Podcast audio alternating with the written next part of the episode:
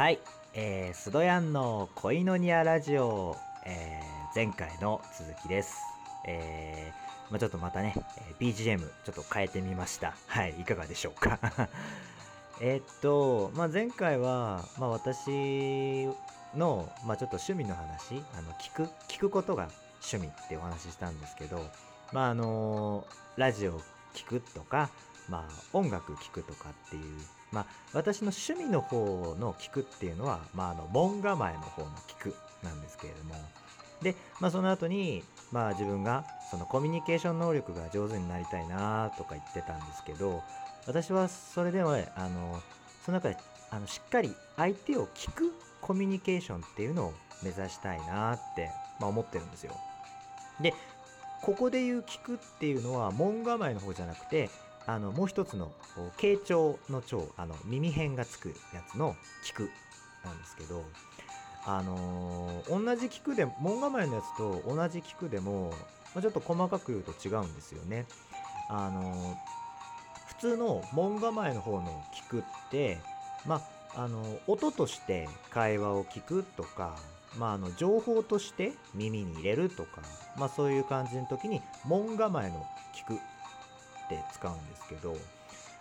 でも僕の言うさっきの傾聴の聴の聞くはあのまあ、定義としてはあの耳を傾け相手の心に寄り添いながら聞く。まあつまり相手の気持ちとか心情を理解しようと、まあ、あの心から共感する姿勢で相手の言葉を聞く、まあ、そういうのがやっぱりそっちの字の聞くっていう意味なんですって。うん。だから、あのー大事なのはこう自分の偏見を捨てて話している相手を理解しようとかあ歩み寄ろうとする心。そういう心で相手の話を聞こうということなんですよね、うん、相手の気持ちを理解するっていうこと。でそのまあやっぱりなんかそれでも聞いた上でもしなんかこう軽い気持ちでいや何そんな大したことないじゃんとかそんな甘ったれだろとかとかまたあるいはこうじゃあこうしたらって言ってこう自分の意見を言ってしまうとあのーその意見自分の意見を言うっていう立場に変わっちゃうと、まあ、結局それはこう相手の悩みとか相手としては本当に理解してほしい今の状況を理解してほしいんだっていう意味で話してるからでもそれをなんか覆された気になっちゃってまあ相手はちょっとあの不満が来ちゃう。でそういう風になっちゃうとその話を聞く側としてはそれはただの門構えのまあやっぱ聞くになっちゃうかなっちゃいますよね。はい。それでそのそっちの聞くだとまあやっぱ相手の心ってまあ理解するのって難しいんじゃないかなって思います。うん、あちなみにこれはそういうちょっとした心理の心理学のおいての、まあ、ちょっと情報、まあ、ちょっと資料とかがあったんで聞いたんですけどああでもそうだなと思って、うん、でもう一つその傾聴の方の腸の聞くっていう方はやっぱりこう心と目でしっかり捉えて耳を傾けていないとやっぱこうね相手の心情って理解できないんですよね。うん、でそっちの意味での聞くことに意識を集中するだけでも相手の辛さって激減するんですって。うん、だからこう打ち明けて、あのー打ち明け自分のお悩みとか自分の考えを打ち明けてでそれを聞いて受け止めてくれるだけでもお話した人はそれで、まあ、ほっとするんだそうです、うん、ちょっと前向きになれそうな励まされる感じになるんですって、うん、でまああのだからまあその場でそういう例えば悩みとかの場合は答えが見つからなくてもまあやっぱり相手の心情が理解できてればお互いにその問題の解決策を考えることも、まあ、必要な情報も、まあ、調べることができるし、うん、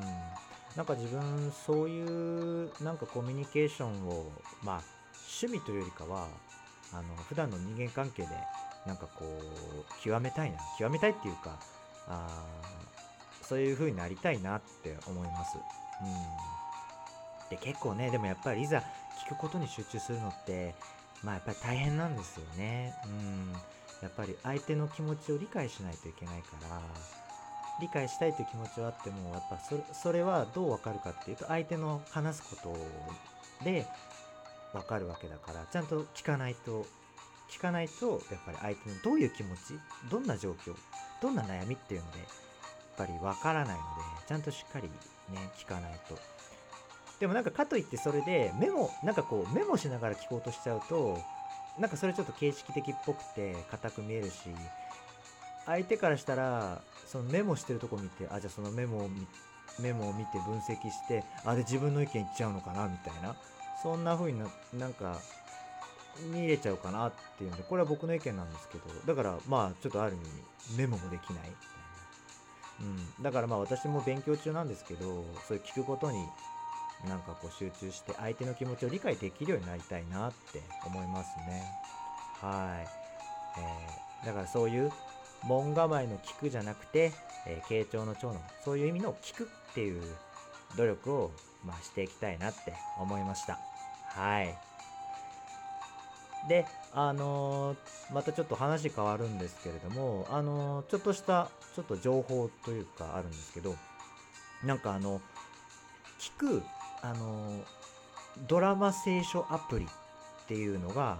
あの今度リリースされるそうなんですよ。あのなんかテレビや舞台の第一線で活躍するあの俳優声優たちがあの聖書の登場人物を演じるあの音声アプリ「聞くドラマ聖書」っていうのがこの秋あの無料でなんかこうリリースされるそうです。はい、それが正式に決定したと。うん、でなんかこう聖書の全66巻をえーと、一言一句そのままドラマ化してるっていうのが特徴だそうです、うん、でもただこれまでの翻訳聖書のようにあ、まあ、そういうのはあるんですよ。そういうドラアプリとかあるんですけど。でもそういうように聖書をただ朗読するっていうだけじゃなくてこうナレーターが読む血の文以外のセリフとかは全て有名な役者さんたちが演じてでさらに BGM や効果音などの演出も加えられたりしてこう臨場感が格段に増してるそうです。であのー、その俳優とか声優陣たちを見ていくと、あのー、僕の知ってる人でも2人ぐらいいて例えばこうアニメの「ワンピースのあのポートガスディエースの役をやってる声優の、あのー、古川さん、はい、古川敏夫さんもあのいらっしゃるそうです。あの聖書の、えーと、預言者エレミアっていう登場人物なんですけど、その役で登場するそうです。で、あとは、あの新約聖書のマタイ。マタイという人物の役を演じを演じるのが、あの鶴野武さんだそうですね。はい。結構有名な人がね、声声を当てるんだなと思って、はい。あの、すごいなと思いました。うん。でちなみにこの「聞くドラマ聖書」っっていうアプリの制作をまあ手掛けてるのはあの2017年9月に設立された、まあ、なんか一般財団法人の日本 G&M 文化財団っていうところらしいですね。うん、で以前8回目の時にあのゲストであのあの聖書とかそういう書籍の仕事扱ってるその仕事をやってるあのみのりんとコラボした時にあの上馬キリスト教会の話が出た出たと思うんですけどその上馬キリスト教会さんのその聖書のゆるい聖書を書くその真面目担当があいると話してたんですけどその方が、まあ、コメントしてるんですよね。で聖書ってこう真面目なものだし退屈そうだな自分とは関係ないなそんな既成概念を吹っ飛ばしてくれるアプリだと思いますというコメントがあるそうです。はい。まあ、なので、なんかこ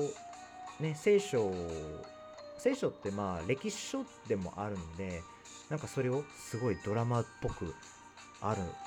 そういう音声で聞けるアプリだそうなので、一度ぜひ聞いてみてはいかがでしょうか。今度ね、秋にリリース予定だそうです。興味のある方はチェックしてみてはいかがでしょうか。でなんかこのドラマ聖書アプリについてのその聞く。ここでも門構えではなく傾聴の聴の聞くっていう漢字が使われてるんですよね。でやっぱ聖書ってさっきも前回も言ったんですけど、まあ、神様が望まれてる私たちにこういうことを望んでるよって書いてあるんですよ。そういうのだそういう意味で神様の気持ちをこう理解して聞くという意味でやっぱりそういう意味の傾聴の聴の聞くっていう感じが使われてるのかななんて。まあそんなことを思ったりします。うん。はい。まああのー神様の話とかちょっと難しいかもしれないんですけれどもでも私たちに関心を示してくださる方がいる、まあ、聖書はそういう本なんですよ。はい。ね。はい。ちょっと長くなりましたが、まあ、ちょっとこういう聞くっていうこととまあ私の今後の方針みたいな、まあ、ちょっと半分今日は自分の話だったんですけれどもいかがでしたでしょうか。まあこれ見て感じたことがあったり励まされたらいいなと思います。はい。じゃあ長らく2回に分けてたんですけど聞いてくれてありがとうございました。じゃあこう言って、えー、締めましょう。あなたは愛されるために生まれた人です。それではまた次回会いましょう。グッバイ